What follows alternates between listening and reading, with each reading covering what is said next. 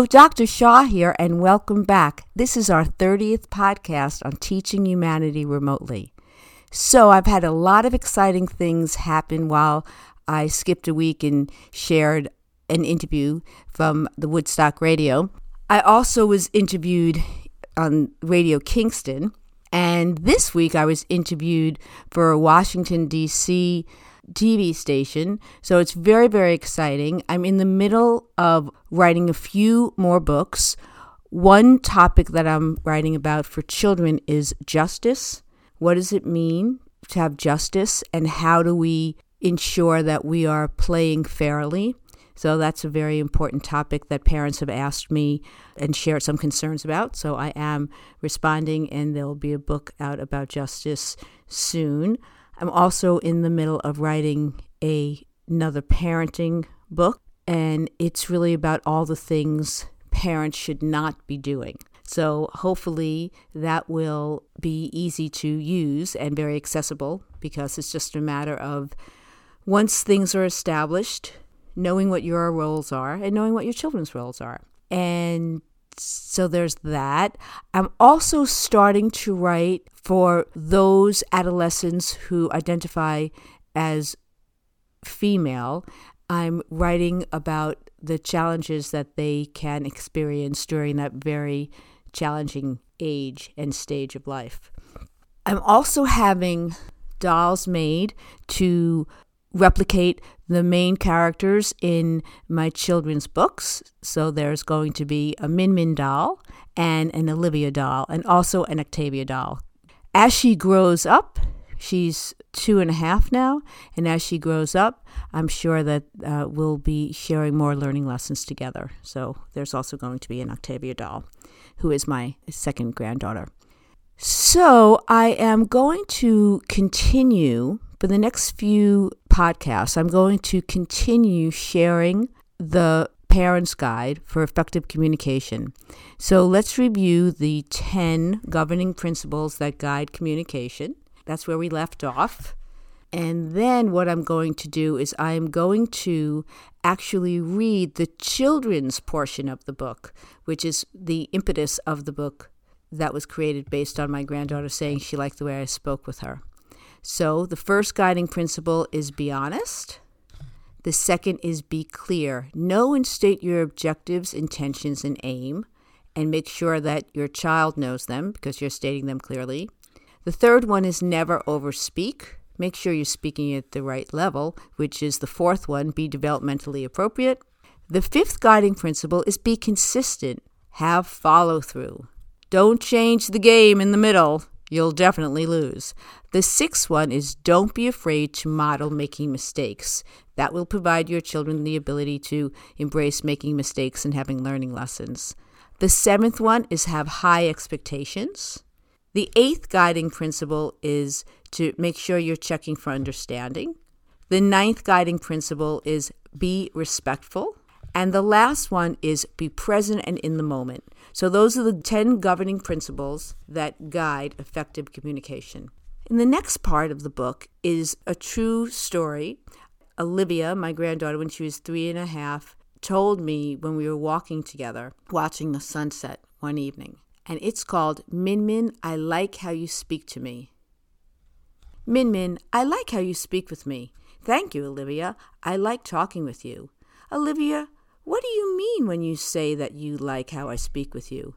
Min Min, I mean that you don't talk to me the way other grown-ups do. Olivia, how do I speak with you that is different from other grown-ups? It's hard for me to find the exact words, Min Min, but when you speak with me, I always feel like you are completely paying attention to me and you are always telling me the truth. It feels like even though you are really playful with me, when we talk, you are serious and respectful.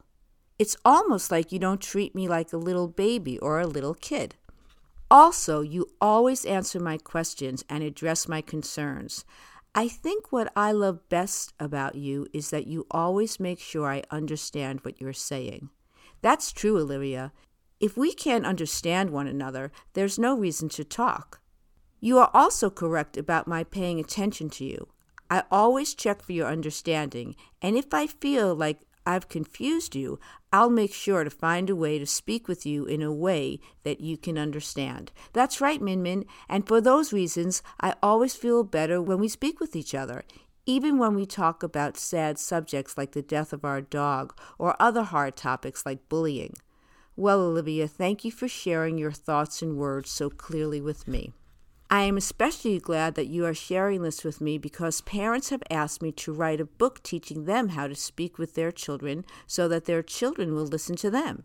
It is important that both children and their parents benefit from the conversations they are having with one another.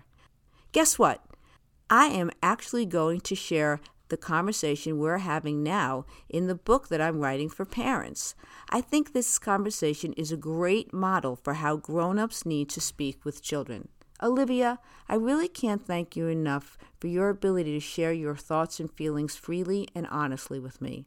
Based on our talks, as well as my years of teaching, I know I can write a book that will fulfill a need parents and other adults have regarding how to effectively communicate with their children. Min Min, I think that's a perfect idea. I'm so glad that how we speak with each other is not only good for us, but can also be helpful to others. Thank you, Olivia, for your generous heart and spirit. It's my great pleasure, Min Min. I love you. I love you too, Olivia. And the talking point at the end of this children's section is, why does Olivia like the way Min Min speaks with her? So I felt that was a very important addition to add into the parents' guide. And really what became very exciting for me was in rereading the Parents' Guide to Effective Communication with Their Children, I realized that really all of my children's books are also guides for parents because these are really true conversations that I did have with Olivia or Octavia. So therefore, because they're true, they're authentic and they serve as models for the kinds of conversations parents can have with their children. And you can see that because I always had these kinds of conversations with Olivia, even though she just turned 6, her ability to communicate effectively is very mature. So again, you know, children learn what we teach them. So this is just my high expectation of the kinds of conversations I want to have that will stimulate me, and she totally can go along with it, and then she actually can have conversations with me that fulfill me as well. For example, you know, she's the one who gave me the idea to write that story. Next week, what I'm going to do is I'm going to continue with sharing aspects of A Parent's Guide to Effective Communication with Children. In the next future episodes of the podcast, what I am going to do is I am going to discuss the questions that parents have asked me, and I am going to answer the questions just the way I did in the book itself, and therefore the parents are going to see, you're going to be able to see how the guiding principles work in practical application. So I'm really looking forward to our future podcasts. I hope you're enjoying what I'm sharing thus far. I was asked to read a child's story and how to show parents that even the children's books are very applicable for the learning lessons, not only for the children, but for the parents. So I thought this was a perfect opportunity. I will continue to share some of my newscasts that I'm being featured on. And I'm really looking forward to more feedback from all of you, and I'm hoping that you're seeing as you provide me with the feedback, I do try to attend to your needs and concerns and ideas. Thank you for showing up, and until next time, stay healthy, be well, enjoy. And that concludes this episode of the podcast series Teaching Humanity Remotely with Dr. Mindy Shaw. Thank you for listening. You can follow Dr. Shaw on Facebook. Her page is Learn With Me Remotely. That's on Facebook. That's also her website, learnwithmeremotely.com. Her podcasts and all the books that she's been referring to are on that site for purchase, and samples are there as well. You can follow her on Twitter at Dr. Mindy Shaw 1. Doctor is abbreviated DR, and the 1 is the number 1, Dr. Mindy Shaw 1. And on Instagram at Dr. Mint with a T, Shaw. Thanks again for listening. Watch out for the next podcast in the series. That'll be coming real soon.